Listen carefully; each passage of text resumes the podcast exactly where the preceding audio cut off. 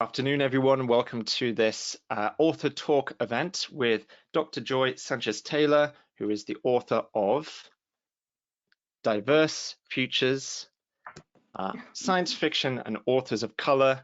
Uh, my co-host is Jay Moses, who has the print copy and uh, was holding it up. I've got the ebook copy, and I think the author who is joining us has the hardback copy. So we've got all go. three versions There we go. represented. Um, it's fantastic to see such a large live audience. If you are joining us live, then please do type out your questions and your comments using the questions box, and I'll relay those to uh, Dr. Sanchez Taylor, who will be telling us all about her research and her new book. Um, she is uh, an associate professor of English at LaGuardia Community College in New York. Her research interest is science fiction and fantasy literature by authors of color, and she has articles published with the journal Science Fiction Studies, Extrapolation, and the Journal of the Fantastic and the Arts. Um, Joy, thank you so much for visiting us today and giving us your time. Oh, thank you for having me. Um, let's start. uh, First of all, um, Jay and I both really, really enjoyed this book. Um, we got so much out of it, and I think it's a really important book for anyone interested in science fiction. So we heartily recommend it. Um, and it is available at all good bookstores, published by Ohio State University Press. You can buy it in ebook form, uh, which is what I did in the UK, but I could have also got the paperback. I just couldn't wait.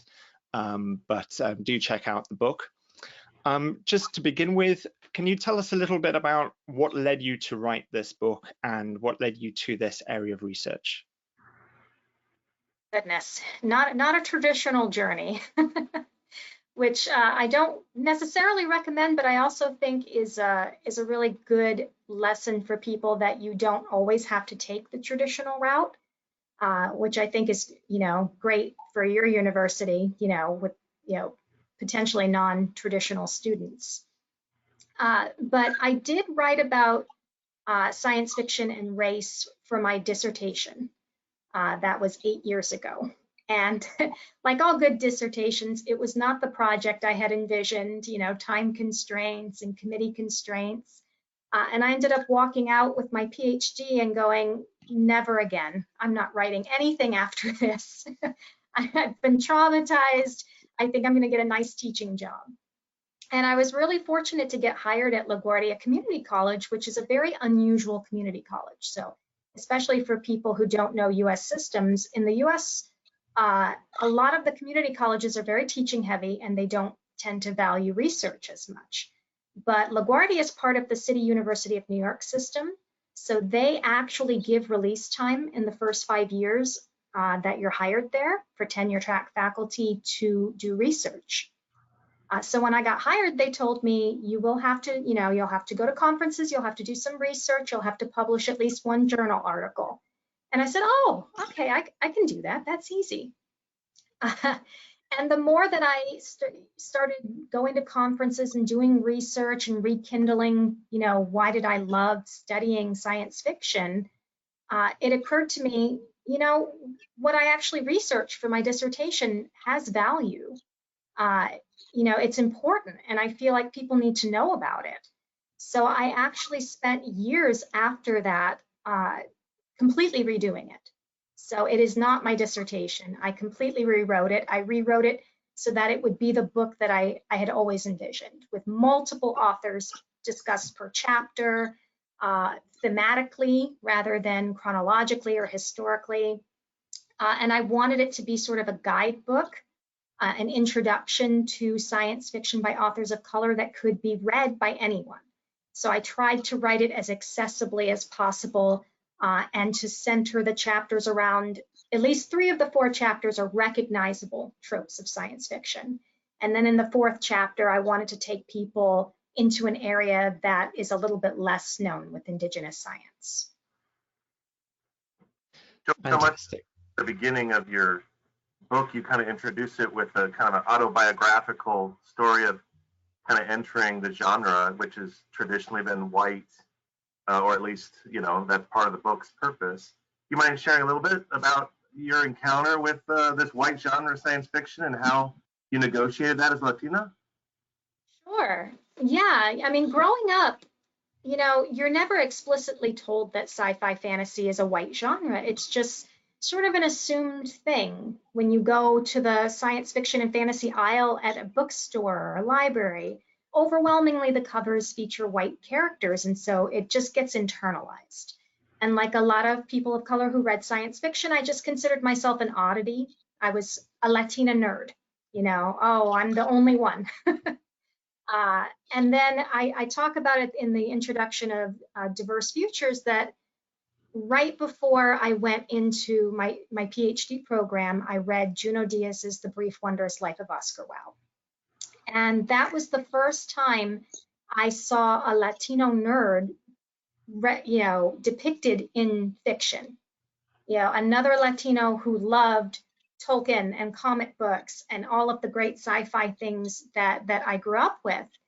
And I, you know, at that point, that made me question one because I was like, why is this the first time I'm seeing this? Now that I think about it, uh, and two, he's, you know, Junot Diaz does a great job of referencing uh, other science fiction authors of color, in particular Octavia Butler and Samuel Delany. So that reference made me want to look into those authors. And then I started as a hobby, and then eventually uh, one of my professors recommended, hey, what if you wrote about this for your dissertation? Uh, so yeah, it, it was a lot of work. It was a lot of word of mouth research uh, because a lot of these authors are not as well known. Uh, but I found it, you know, really rewarding to go into these online communities of science fiction fans and be able to find people like me who really thought they were the only, you know, nerd of color out there in, in the in the world, and now we're connecting. So I I think it's great. And, and I grew up reading all of the traditional sci-fi fantasy works. Uh, yeah, and, and I love them and I still love them. But the work that I do now, the authors that are that I'm researching uh, are writing things that I not only love reading, but I can really see myself represented in. So, and, and that's so important, especially for the next generation. Yeah. So do you feel that um, things have got better in, in that regard? I mean, in, the the impression I get from your book is that um, there is hope, um, and the online communities in particular um, give people uh, spaces and um, help promote voices and so on. Um, but there is still more work to be done in terms of making sure there is equality in science fiction. And when we think about science fiction, we don't just think about, you know, the ABC, Asimov, Bradbury, Clarke, but we we think of some other letters as well. Um, what what are your thoughts on that? Yes, absolutely. There's a lot of hope actually, and and in uh, in the conclusion of Diverse Futures, I do a whole rundown of of all the good things that are happening, in particular online, uh, with science fiction and authors of color. So, you know, the internet has been a big boon. I, I say, you know, at the beginning of the, the conclusion of Diverse Futures, I couldn't have written this book without the internet. It, it would not have been possible. So there's a lot of great online uh, communities that are connecting. So there's, God, I can't even name uh, it's in the conclusion of Diverse Futures, but I'll name out a few, you know, uh, Black Girl Nerds, the Black Science Fiction Society. Uh, there's Imagining Indigenous Futurisms on Facebook. So there's a lot of really great uh, science fiction and fantasy communities that are centered around uh, specific races and ethnicities. Uh, things like Kickstarter have made it possible for authors of color who want to write science fiction who can't get it published somewhere traditionally to get funding to create these projects. Uh, and I think a lot of the magazines.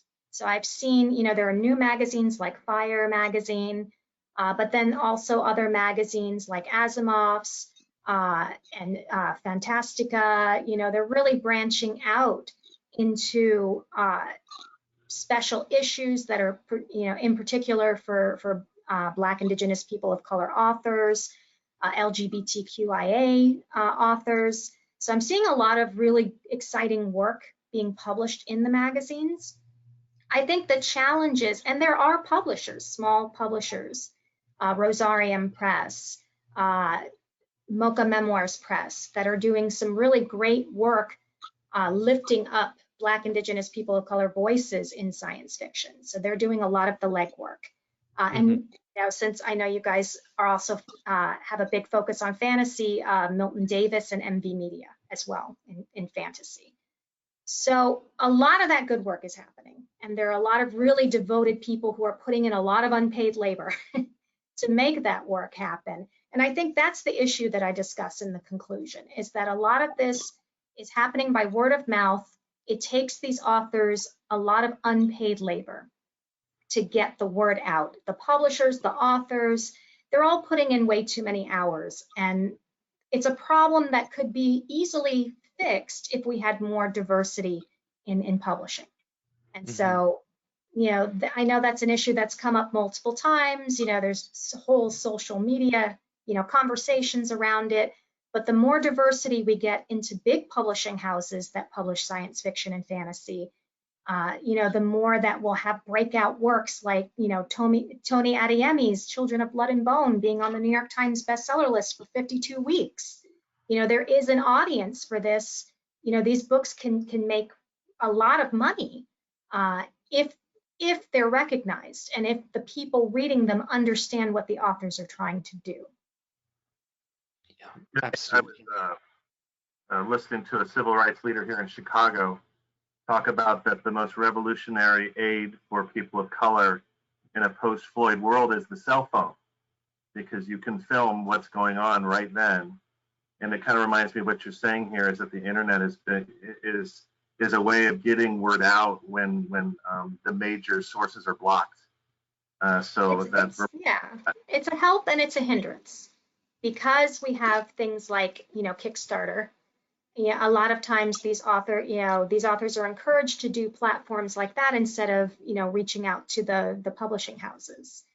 Uh, and a Kickstarter takes a lot of time and a lot of unpaid labor. And I would rather these authors be published a little bit more traditionally, get some advances, be able to focus on their writing and not have to focus so much on advertising and uh, you know getting the word out and doing the kickstarters and all of that mm-hmm. Sure and um, you know there's there's steps forward and and there's also i suppose steps sideways i mean I, I, I was really enjoying your analysis of um, the story of your life. Is that the, the name of the, the text in chapter one? Yeah. And I was thinking, this is fascinating and it feels familiar. And then I realized, oh, I've seen the film version, Arrival, yeah. but I had no idea it was based on a on a book or that had um, this this kind of this narrative that challenges Euro-Western uh, viewpoint of of time and and the idea of progress. That didn't come out in the film for me, and maybe I was missing it.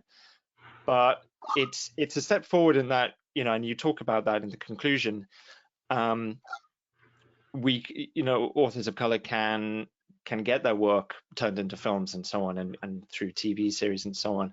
But I don't know if it's really making the mainstream splash that um, that it, it should. Uh, because there I don't know if you how you felt about that adaptation if you saw it, um, whether it missed the point of the story. I'd say I enjoyed the adaptation, but yeah, a lot of times, you know, in particular for more cerebral authors like Ted Chiang, who is a lovely human being and is is so you know, introspective, it's really hard to put that on on the film screen. So I understand. I know that the the person who adapted it for for film was a huge fan of Ted Chiang. He was in contact with him. He got permission to uh, to adapt this. So I know that he valued the story and understood it. Uh, but there's a lot of uh, internal dialogue that happens in the the short story version, uh, where the the narrator is taught, you know, thinking to herself about her perceptions of language and how those perceptions of language and time and linear time in particular are being challenged. That yeah and the story itself in, in the story version is not told in a chronological order also. So i think a lot of that got lost in the film version and then i think there's always a danger of yeah not so much in arrival because the the characters races aren't explicitly stated necessarily uh, but in a lot of works uh, that I talk about in diverse futures, I think there would be a real danger if they got adapted of them being whitewashed. And we definitely don't want to see that happen. So, you know, these creators, they have to be, they have to be careful that their work goes into the hands of people who will understand, you know, what their vision is and, and you know, what we're going to get to see matches. Uh, and then, yeah, there's just certain things that you can do so much better in writing that you can't necessarily do in a film version. Uh, but I do like the visual, uh, you know, that they actually, I actually got to see the aliens visualized. Uh, I like the language, the way that they depicted it on the screen. You know, it's always nice when I imagine something in my head to then be able to see the actual visual. So I enjoyed that part of it. But yeah, I think a lot of the um, the value of, of nonlinear time and the way that that can help people perceive the world got lost a little bit in the film version. Mm-hmm. Well, That's like, um, so go ahead, Jay. That's just such a fascinating point you make there about um, time, because those who have any connections from the majority culture, the white culture, into indigenous communities know their sense of time is such a rich uh, resource and reservoir, and and yet if we name the last, you know, if we picked up the anthology of time travel stories, the best ones, that you wouldn't have anything of that in there. Um, so it's such a things you don't see are just right underneath the surface and have always been there. Yeah, and in a lot of indigenous cultures in particular, and I and I will tell your audience that I never want to. One of the dangers of writing a book like the one that I wrote is that I I never want to make it seem like all of these cultures are are doing the same thing that they're all similar that these authors are all similar. They're all doing their own thing and there are many indigenous cultures that don't hold those viewpoints. But there are several across across the globe not just in one particular place uh, indigenous cultures in africa indigenous cultures in the americas that hold you know that hold this non this non-linear view of time uh, they view time as cyclical. They view the cycle as, as ongoing. Uh, and so they pass down stories and information from generation to generation, holding that information so that they can look at the patterns.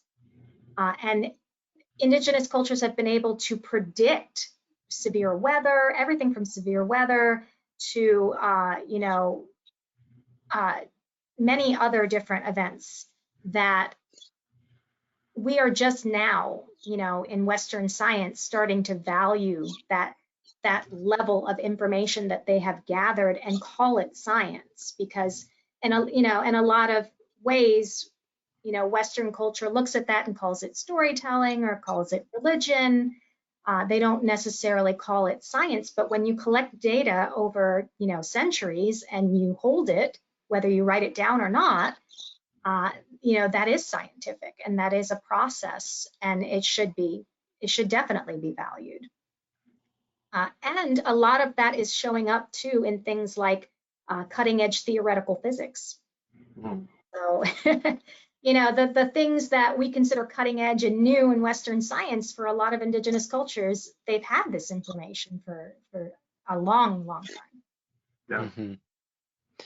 Yeah. Um, I, I was reminded uh, uh, last year I did a, a, panel discussion for Pembroke College um, as part of the Tolkien lecture series, uh, and we had fantastic um, presenters or previous lectures, amazing authors, and I asked a question which was um, uh, the pand- has the pandemic will the pandemic change um, our view of the natural world? Because in the past fantasy has all been about kind of um, uh, natural landscapes as places of healing, whereas now it's don't go to the beach because you'll get COVID and die if you're around these places.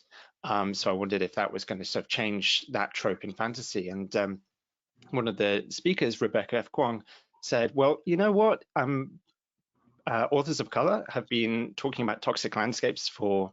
decades and i and i wasn't you know because i was just thinking of tolkien and, and so on um, I mean, it is easy to to to forget all those other perspectives and and not just sort of, or oh, it's different, but actually read these texts and read and read these, listen to these voices because um, they're they're ahead of the rest of literature in some ways, or they're they're saying things that other you know the the world sort of catches up to. Um, did you find that when you when you were looking at these texts um, that there is a kind of um, th things things that sort of are now being kind of caught up with in terms of the perspective, in terms of what that what they're looking at? Yeah, absolutely. I'm still getting over being jealous that you had R.F. Kuang yeah, yeah. on a no, panel because I love Yeah. her and the Poppy Wars is an amazing um, Yeah. set of books. I, I will say that I think a lot of the issues that came up in the pandemic in terms of, uh, you know, uh, our rights, uh, having our bodies restricted, uh, you know, having to deal with with you know our actions impacting others in our communities. Uh, a lot of that, you know, communities of color have been dealing with for a very long time. And so I think, you know, nothing good has come out of the pandemic. I will never say anything good about the pandemic, but I will say that I think now people are more aware. Uh, the average person here in the US tends to be more aware of climate change and how that's impacting us, and more aware of how their actions actually connect to others. Because I think, you know, as much as I, I say the internet is a good thing, it's also been hurting us in terms of connecting with other people. And so the idea that, you know, we're being forced to reckon with how our actions are impacting the community. I think those are very good things. And I think those are things that are already in the works that I talk about in Diverse Futures. A lot of the authors, not just the Indigenous authors, there are a lot of um, African American authors. I'm thinking of uh, basically the entire chapter of my book on Indigenous and Western science. I have authors of multiple races and ethnicities in that chapter uh, who write these wonderful works with, you know, living ships that have a symbiotic relationship with the people on the ships, you know, communities where that are aware, you know, of their interconnectivity, societies that are built on that, those ideas. Uh, and so, yes, I think that's that's already here. Uh, you know, there is a whole section of science fiction cli-fi that is dealing with climate change and its and its impacts and everything. But I mean, I won't say because I haven't read all of it, but I will say that I, I miss in those works sometimes the idea of of the interconnectivity of, of all beings on the planet. The idea that we're all going to have to recognize our impact on not only other people, but other species, on the, the actual planet itself, uh, when we go to deal with these issues. So I think that's one of the things that the, the authors in, in this book, in, in particular in the, in the Indigenous and Western Sciences chapter, I, I managed to find authors that are looking back at Indigenous knowledge in order to create these really amazing futures uh, where, you know, you can see that, that interconnectivity a lot better. You know, I- Um, I was- so so go go ahead, Jay. No, I was just going to say I was really drawn to a phrase you, you mentioned in the book that uh, people of color need images of tomorrow and our people need them the most. And I just made me think about how narrative can create the future, you know, um, and how I so can't much. take credit. That's Samuel Delany. Well, you, you quoted it. You quoted it. It was wonderful. But um, there's such an ethical repercussion to what you're writing about what we're doing now. I don't know if you if you would just say a few words about kind of that subversive element within science fiction that can aid us for a better future, even when the genre itself is kind of contaminated in some ways. Yeah, I say in the introduction that this is why these authors are drawn to this genre. You know, there, this is literally the genre of literature where anything is supposed to be possible. So, of course, people who are, are being marginalized would look at this genre and go, oh, here's where I can write about, you know, the hope. You know, here's where I can write about how this could change. Uh, and yes, there are some real barriers to them being able to do that with the history of science fiction being very white and Eurocentric.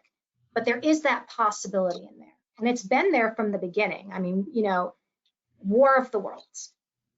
yeah, it, it, it's, we've been able to use science fiction to critique things like colonization uh, and, you know, and to show people, you know, the alien point of view, which very often gets construed as the other, you know, the, and the racial other in particular. Uh, so science fiction has so much potential uh, and that potential is going, you know, it's my hope that that potential gets realized and I see it happening and, and I'm, the authors that I'm writing about for this book are making it happen. Uh, and it's, it's very important because one of the things, you know, I see this impact all the time. I teach at one, one of the most diverse community colleges in the US.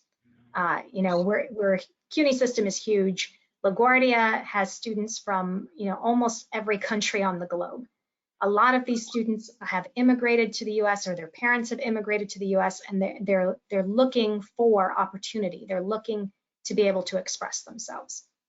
And so the one thing that I try to get them to see, when I tell them we're gonna read science fiction, they look at me like, what? I don't read science fiction. Uh, and then I, I, tell them, wait, you know, it, it's not that, it's not that sci-fi. Let's put it that way. Uh, and they're able to see in these stories that, that these authors are talking about issues of colonization and immigration and otherness and alienation. And they go, wait a minute, that's my story. You know, so science fiction has so much potential and so much power to show people that there is a possibility for change. Uh, and, and we really do need that because I see my in my students in particular all the time, it always makes me sad when I see them limit themselves. They're constantly telling me what they can't do uh, and you know and what's not uh, not open to them and, and that's true in a lot of ways. But i'm hoping for the future that that they'll be able to see more opportunity for themselves. They'll be able to if you can see yourself in the future then you can you can actualize that you can make it happen but if you can't even you know and Tomi, you know an author like tomi adeyemi has talked about this in detail she's so wise She's in her 20s, and I swear she's so wise. And she talks about not even knowing how to start writing descriptions of Black people in her, her literature. Because there literally are no descriptions for the hair types that she's talking about, for the, you know, for, you know, some of the features that she's talking about. Uh, so th these authors are literally building these worlds from the language they use up. Uh, and in doing so, they're going to inspire generations to come, uh, you know, who will actually be able to see themselves represented accurately in the future. Hmm. Is that particular to science fiction? Um, what about fantasy? How does how does that work? Are, are you are you thinking about fantasy as well? Yes, I am, and I'm thinking about it a lot more these days. Uh, I, I told you both, but I'll tell the audience that I my next project, I'm hoping, if I am able to get the grant that I'm going for, is going to be fantasy based, because I I cannot ignore what's happening. You know, in in young adult fantasy in particular, uh, authors of color have managed to take off. I, I'm very excited about the work they did. I just finished a reading group for the Center for Fiction here in New York this summer called Rethinking Race in Fantasy Literature. Uh, and we talked about Tomi Adeyemi's Children of Blood and Bone, uh, uh, uh, The Empress of Salt and Fortune, and Darcie Little Badger's Elatsoe. So three vastly different fantasy representations uh, that are really sort of taking the traditional hero's journey and in a lot of, you know, in a lot of these works, turning it upside down just you know writing works that center women or center LGBTQIA peoples, writing works that are built on non-Euro non-Euro-Western cultures. Uh, and a lot of these authors in particular, like Tomi, you know, Tomi Adeyemi, Darcie Little Badger, they're in their 20s. You know, they're they're just starting out in their writing careers and they already have so much awareness of what they're doing and uh, and they've put so much time and and work into the research, into the descriptions in their worlds, uh, that I'm really excited to to see what's happening there. And the fact that you know these works are getting public attention, that makes me very excited as well. So I think there's going to be a lot of good things happening in fantasy. The fact that, you know, uh, Ebony Elizabeth Thomas's The Dark Fantastic won, you know, was award winning. Uh, so yeah, and and I'm so jealous of her cover too, because like it's oh my god, yeah. I love Paul Lewin. Uh, so you know, I think it's works like that, and and the work that we're going to do in the next couple of years in fantasy studies, if these scholars can get support, uh, if the authors and the scholars can both get support from traditional fantasy, you know, structures, I think we can see some really exciting work happening in uh, deconstructing the way that these authors use uh, narrative structures that are not the traditional hero's journey, how they're using uh, narrative structures from other cultures, uh, the societies that these worlds are built on, the, you know, for children of blood and bone, Orisha culture is taking off in a lot of fantasy works. Uh, so I, I think these are really exciting things happening and I wanna see them keep happening. So I'm hoping my next project can raise some awareness about that. Originally, I had thought about writing diverse futures and including, you know, at least one uh, fantasy chapter. And once I got into it, I found if you don't focus, you're really going to get lost. Uh, so I ended up deciding to, to put that aside for the next project. But uh, I am really excited because because a lot of the authors that I write about intersect sci-fi and fantasy. So you can see some of the same names. If I if I were to write diverse fantasies and I were to write it exactly the way I wanted to, there would be a lot of authors from diverse futures who would also show up in diverse fantasies. Hmm. Uh, because you know the way that they're writing science fiction and incorporating cultural elements also you know leans them towards fantasy sometimes. Uh, and I think there's a lot of genre blurring going on, which I'm finding really exciting. I don't, I don't know, you know, I know that there are some science fiction and fantasy scholars who don't like that, uh, you know, because as scholars we do like to classify things. Uh, but I'm always excited when I see an author. I mean, Darcie Little Badger in Elatsoe, she's writing a book that has fairies, vampires, uh, and ghosts in an indigenous-based culture. And I'm like, why did no one else think to do that? You know, this is amazing, you know? So I, I think we're going to see a lot of genre blurring and uh, I, am ready for fairies in space. Come on, let's go. Definitely. You, know, uh, you, you mentioned in your book um, four or five communities, Latina, African American, Indigenous, and Asian. And I was kind of wondering if there was any other um, authors of color you would have wanted to put in there that you just didn't have the space for, or you've even mentioned the LGBTQIA community a few times, how you see that intersecting in this, if, at all, or if that, obviously that broadens it so much, but um, how you think about that. Yeah, I mean, I think there are some important overlap between, you know, studies of race and science fiction and, and studies of gender, obviously. Um, a lot of these authors are intersectional that I'm writing about. River Solomon, uh, I, you know, self-identifies as LGBTQIA, uh, Gabby Rivera. So several of the authors in here uh, identify as LGBTQIA. And I, I thought it was really important when I was writing about their works in diverse futures to not only make that clear, but to really talk about how that impacts the way that they write about race. Uh, because this book is centered on on authors of color and how they're responding to sort of you know a white Eurocentric viewpoint. It is mostly rate. You know, I'm I'm addressing race, but there are areas in particular in the post-apocalyptic chapter where I'm also addressing uh, authors like Sabrina Vourvoulias and Gabby Rivera. I mean, you can't talk about their dystopic future worlds without talking about the roles of women in those worlds the roles of LGBTQIA people in those worlds. It's all interconnected. Uh, and so, yes, I encourage scholars of, you know, science fiction and fantasy when you are writing about an author who is an author of color uh, and an LG, a member of the LGBTQIA community, that that needs to show up in your analysis of those authors. That's part of their identity. And if you take it out of the equation, you're missing part of what you could be learning. Mm -hmm.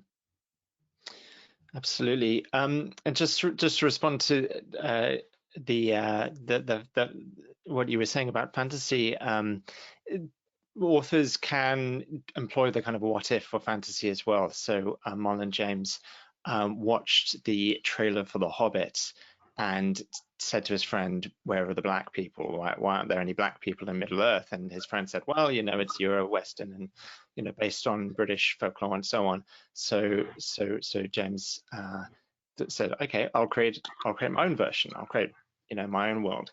Um, so that kind of thing is is possible in fantasy, but in a different way. So looking forward to to the new book when you write it. I hope hope you get the the grant because um, that sounds like a really important piece of work as well. Um, the other thing um, I wanted to talk about was just kind of the way this book is structured. So we've talked a bit about the uh, Indigenous Science and Western Science Advanced Technologies chapter. Um, there's also a chapter on post-apocalyptic landscapes chapter on first contact narratives, and a chapter all about genetic modification. Um, how did you end up with those four areas, and were they, did they come out of the text, or did the did the areas come first and then you looked at texts, or was it kind of chicken and egg situation there?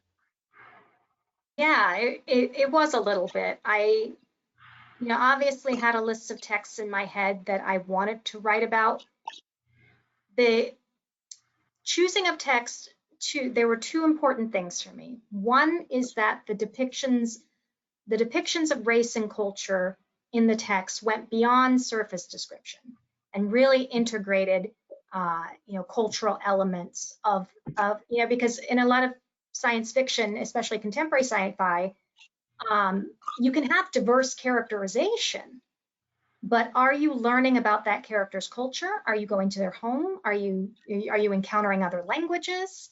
You know not always uh, so I, I didn't want to include sci-fi that just had this sort of post-racial diverse future. Uh, i wanted to include works where the the ethnicities and cultures of of the works were actually really well integrated. So that you know that was gatekeeping some works in, at the beginning. Uh, and then as I figured out which works I wanted to talk about, then I started grouping them. And a lot of authors like Octavia Butler could have been in every chapter. Uh, you know, Fledgling is my favorite work of hers, and it's the one that I've done the most research on. I actually went to the Octavia Butler Archive uh, over in California to do research on that text in particular. But, you know, it could have been in so many different chapters of this work. And so I also decided that one, every author was going to appear one time uh, and that they were only going to appear in one chapter. Uh, so I had to figure out with a lot of these intersect, you know, with a lot of these texts that are genre blurring and uh, and incorporating multiple sci-fi tropes, which chapter and was I going to discuss that in? Uh, so, th so that helped me sort of group the works. And then I decided in particular, I was beating myself up for not including an AI chapter uh, because I was like, oh, that, you know, that, that would be so great. But in terms of word constraints and what the publisher wanted, uh, I would have had to kick an, one of the other chapters out to do that. And I wasn't willing to do that because I think that the chapters that I ended up with are the areas that people most need to know about. I, there's been a lot of work done with AI and cyberpunk literature, and authors of color have shown up in those works. Um, so I decided to leave that out. I just, you know, it, it broke my heart, but I decided to leave out uh, AI and in in favor of talking about uh, genetic modification because if in a book that talks about race and science fiction, how can I not talk about, you know, uh, genetics. It, that was my favorite, one of my favorite chapters to write, and the indigenous culture chapter in particular were, were some of my favorites. Uh, and then I wanted to make sure that the majority of the, the chapters were recognizable sci-fi tropes because mm-hmm. I want this to be picked up by sci-fi fans. Yeah, and when I was writing the introduction and deciding what do I think is the definition of science fiction, because there's so many, uh, I decided that the definition of science fiction for me is more fan-based. What do the fans think are science fiction? And mm-hmm. the fans expect recognizable tropes. And that's when I got the idea, okay, what if I center the chapters on the tropes rather than trying to write this, you know, chronologically or trying to group them, you know, by, by the year they were published or some other, you know, and I definitely didn't want to group them by race and ethnicity because there's too much of that going on already. I wanted I wanted every chapter to have authors who were different races, er, different races and ethnicities, because I think it's important to talk about the places where these authors' ideas intersect. So, mm-hmm. so all of that guided the way that I was thinking about. I don't think I was always consciously. I don't know how much of it was, you know, super conscious and, and how much of it was just me going, okay, I need to organize. I, I need to find a way to organize this. But I'm I'm happy with how it turned out because I think if you're a scholar of sci-fi, you'll understand what I'm saying. But if you're a fan, if if you don't do science fiction scholarship and you just re, you love science fiction and you watch it and you read it, I think you'll look at the chapter titles and go, oh, okay, I reckon, you know, aliens. Okay, I can read a chapter on aliens. Mm-hmm. Uh, so I'm that's what I'm hoping. And and you know, for fans, for students, I want this to be accessible. For sci-fi scholars, I wanted them to be able to learn something. Yeah, and, and you've definitely succeeded. I mean, I, I think you're talking the conclusion about one of the challenges for authors of color is that kind of pigeonholing of like, oh well, you only read that read this author if you're interested in reading an author of color kind of thing, as if as if that term is, uh, you know, um, one group of people. Obviously, it's not. And and you talk about the limitations of that term as well, and and why you use it but likewise, you know, this book, um, you know, nobody should think this is the book to read if you're interested in authors of color and science fiction. This is the book to read if you're interested in science fiction because um, it's it, it, it's uh, it's just a great science fiction academic book um, that focuses on authors of color, um, which is a really really important area of uh, scholarship.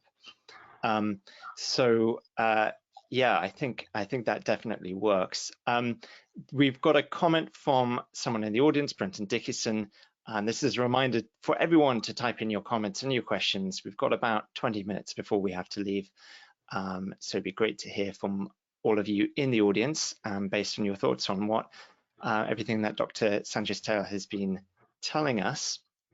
Um, and Brenton writes in to say, thank you so much for the brilliant discussion and your absolutely essential resource. Uh, for a few years, I have been reading um, Black women science fiction writers uh, such as Octavia Butler, uh, Nalo Hopkinson, uh, Nida, uh, sorry, Nnedi Okorafor. Nnedi Okorafor, yeah, um, N.K. Jemisin, and others. It strikes me that these authors consistently transgress the limits of science fiction as a genre, adding elements of magic, the supernatural, and fantasy. Is there something about these writers that causes them to push past the edge? I would love to hear your thoughts. um, I think you know a lot of the authors in that I write about in this book could be described as irreverent, which I love. I think is fantastic, and I think uh, if you're if you're really interested in, in, the viewpoint of why, I would read N.K. Jemisin's acceptance speech, her Hugo acceptance speech. I, I think it speaks to a lot of why, and, and in particular, Black women sci-fi authors uh, are transgressing the transgressing these boundaries that we've set for science fiction. Uh, and, and in her acceptance speech, she talks about raising a rocket-shaped middle finger to the science fiction community. Uh, and you know, a, I'm not going to speak for every author in this book, but in terms of, of myself, I love science fiction. I love reading science fiction. That's why I wrote about science fiction. But yes, we're also at the same time aware that a lot of science fiction is not written for us or intended for us or addressing us at all. Uh, and so I think there are times, you know, in the Broken Earth trilogy, uh, N.K. Jemisin specifically, like around the, the middle of the second book, names the, the ability of the orogenes in her novel as magic. And when I read that, I knew exactly why she's using this loaded term in a work of that was classified as science fiction and won the Hugo Award for each book.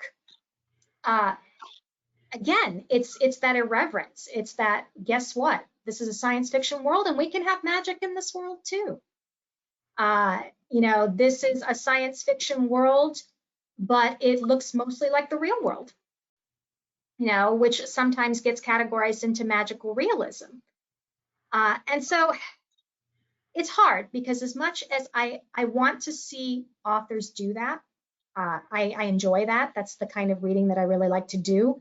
I think sometimes it also hurts these authors. Tananarive Due has talked in length. Uh, Kinitra Brooks, who is one of the editors for the New Sun series, uh, who approved my book, talks about this in particular. Uh, for Black women authors in particular, crossing genres, writing sci-fi with horror elements or fantasy with sci-fi elements, um, can really hurt them in terms of publication because the publishing houses don't know what to do with this. Uh, so I see a lot of genre blurring, and then I see a lot of authors that get relegated into, oh, this is magical realism. Even, even if it's hard science fiction, if it's a Latino author, sometimes, oh, this is magical realism. Oh, this is Afrofuturism. Uh, and then I talk about it in the introduction.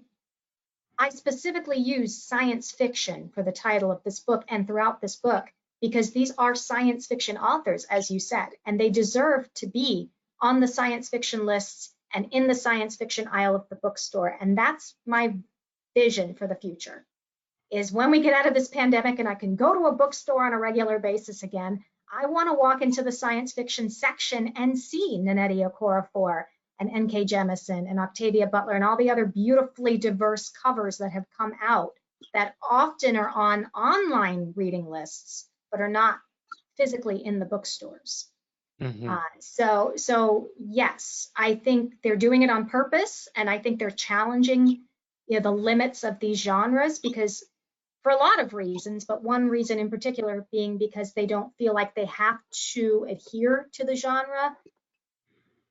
I, I think authors who don't feel like they're often included wouldn't necessarily feel like they have to adhere to genre conventions, and then some of it is mm-hmm. cultural as well because indigenous culture considers a lot of what we consider magic or religion to them is science.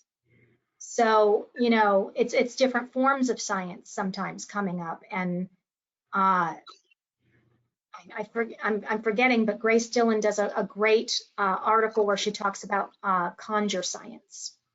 Uh, and if people are interested in that idea, they should look that up. She, yeah, Walking the Clouds, Grace Dillon, and then she has an article specifically on conjure science and, and the work of Andrea Hairston uh, that really talks about the way that we see science and how we often take indigenous science and label it as magic.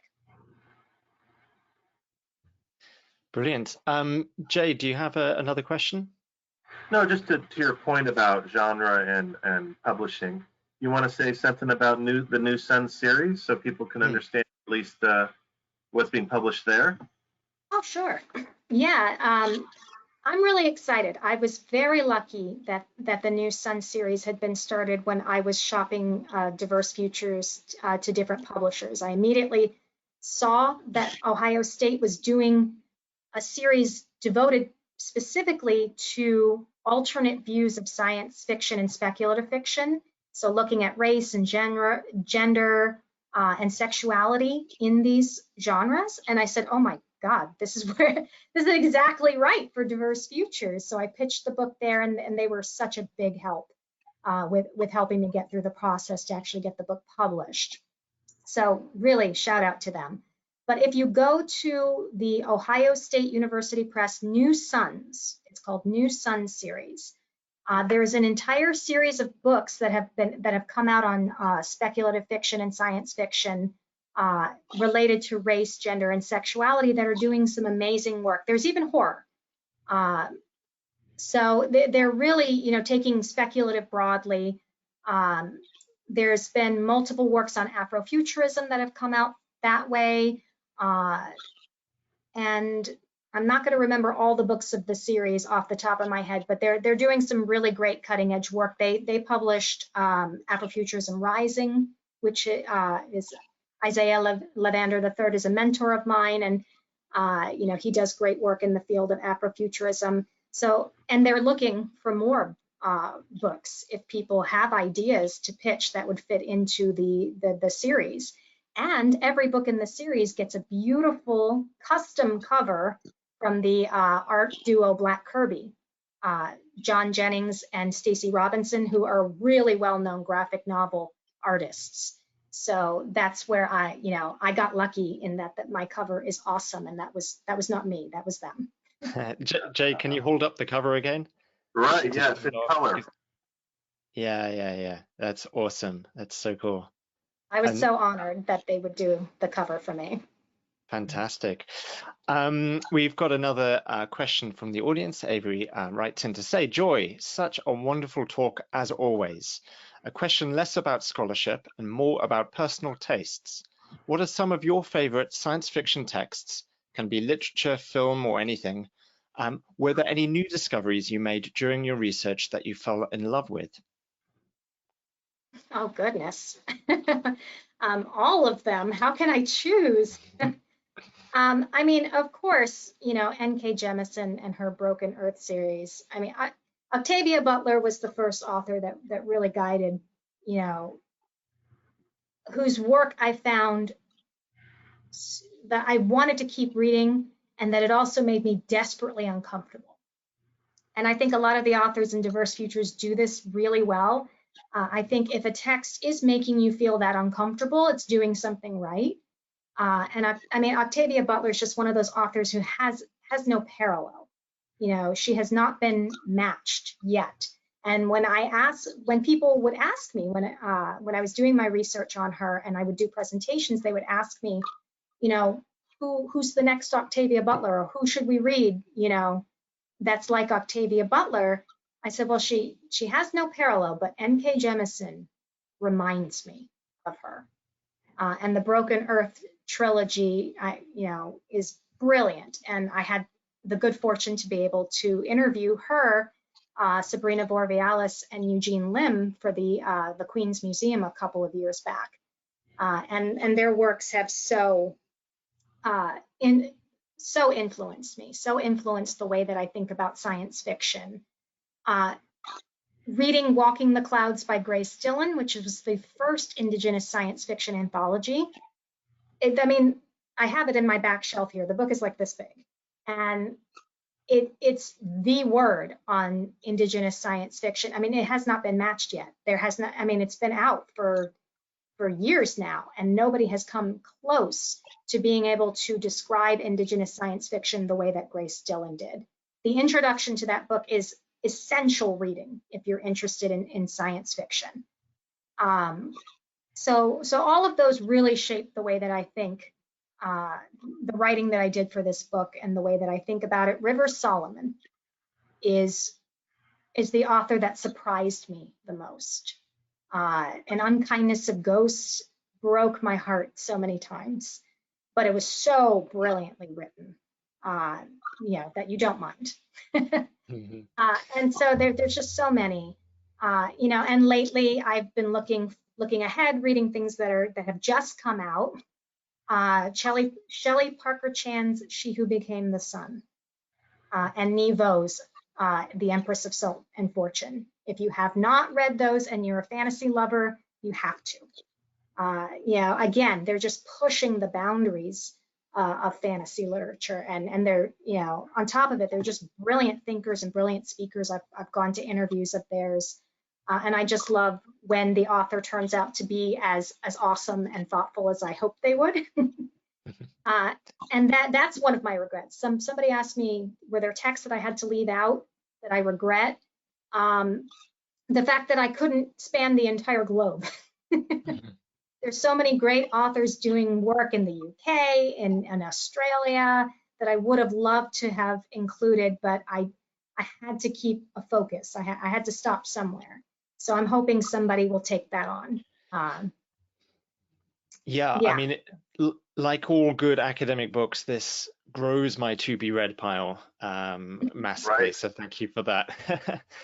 Uh, and you do say in the book, I hope this project is the start of a larger conversation about how science fiction, uh, how the science fiction genre can work to be more inclusive of authors of color and the non-Eurocentric futures these authors imagine. So, um, you know, there is more work to be done, as you say. Um, so, um, and we've got a response from Brenton. He says, I agree about Octavia Butler as a master and maybe N.K. Jemisin as a huge contemporary figure. It might be worth noting that uh, Jens uh, Heber did his Signum master's thesis on Octavia Butler and symbiosis and ends up being uh, one of only a few Butler theses. We need more scholars in this area. Yes, we do. Absolutely. And, and we need to promote that work. Yeah. Yeah, I need I need to go look that up now. I that was my work when I went to the archive. I ended up writing an article uh, called "Fledgling Symbiosis and the Nature Culture oh. Divide." Fantastic. Well, it's the thesis theatre has only just come out, so um, it's in our Signum library. So if you if you um, look on our website and go to the library, um, if if you can't find it, Chris Swank um, will point to the way. Uh, Chris says, "I'll send it to to you, Joy." Um, it's oh, also on YouTube. Yeah. Sounds like um, brilliant so, work. so we we are coming towards the end. Um, Jay, I know you've got some more questions. Do you want to? Do you have any questions that you want to um, leave with? Um, any any kind of sorry to put all the pressure on you to, to think of. No, no. You know what comes to mind is there's a there's a a show on CNN Sunday nights on sitcoms. It talks about humor, and one of the one of the sections is on race and class and gender, and um, they talk about how humor is subversive. It allows us to talk about things in a way that we're not brave enough to do so normally.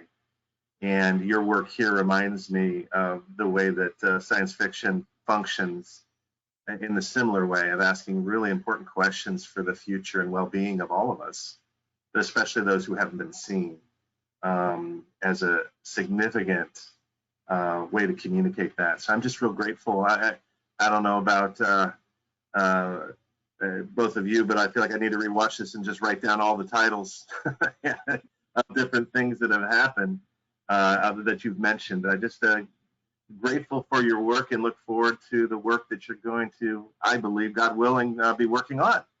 So Thank you. That means so much to me. I, I really tried. and yeah. uh, uh, and you guys are my beta readers. You know, the book just came out less than a month ago, so I haven't gotten as many reactions yet. Uh, so that, yeah, that's my big hope. I, I hope that people will read about these works and then go find them because these authors are amazing and some of them are not getting nearly the amount of recognition that they should be. Well, let, let's change that. Um, uh, and uh, and your work helps change that, I think, as well. Um, but but it's also kind of up to to kind of the community at large um, to to seek out authors, to encourage publishers to be more, more diverse, to um, to support um, authors and publishers who are doing um, these things. Uh, I think you know you give so much um, great advice in the conclusion about all these different groups we can join on Reddit and YouTube and Facebook and so on. So as you say, there is a lot of hope and there's a lot of um, inspirational change happening and, and we need to all support it and uh, promote it. Um, Please buy, buy the books, follow the authors on social media, uh, and request them from your local bookstores. Mm -hmm. You know, if, if customers request these authors, the bookstores will carry them. Mm -hmm. Absolutely. Um, great. Well, thank you so much, um, Dr. Sanchez Taylor. Um, uh, we've we've only scratched the surface with this book, yeah. but um, we've we've talked about some of the things that you you raise. And for everyone else, uh, if you haven't done so already, do check out uh, Diverse Futures, um, Science Fiction and Authors of Color. It's available now from Ohio State University Press. Um, and do join this conversation uh, that uh, that the book is part of. Um, anything else Thank you. Thank you to everybody that I recognize from from the audience panelists. I know uh, Avery, thank you for asking a question. I know who that is. Uh, and I think my dad is here and it's his birthday. So oh, happy, happy birthday, birthday, dad. And thank you for always supporting my dream to my crazy dream to study science fiction as a PhD student. Brilliant, brilliant. Um, uh, Chris says, Joy, it's wonderful to see you again. Thanks so much for this talk and the book. And L'Oreal says, um, thank you so much, Joy and Gabriel and Jay. Ordering diverse futures right now. Excellent. Uh, and Susan says um, public libraries too. If you, if you, especially if you can't afford to buy all the books, because I know what that's like. Um, but use public libraries. Um, it, at least in the UK, authors do get some money from the public libraries, but also it, it encourages, you know, um, more more awareness. You know, you get things on bookshelves, um, so that's also good. And talking about the books as well is is, is a big thing. Um, and uh, yeah, so anything else to add, Joy? Thank you guys so much for having me. Thank you for everybody in the audience who attended. Uh, it, it, means a lot to me. This this is my passion project. It's it's what I'm invested in, uh, and I am always here and available if people have questions, if people are studying this and need support. Uh, you know, I want to be there for for everybody who else who wants to amplify these authors and and uh, science fiction authors of color. So thank you all. Fantastic. Well, what a wonderful place to end. Uh, thank you again, everyone. Thank you for attending, and thank you for Dr. Joy Sanchez Taylor for taking her time to be with us today.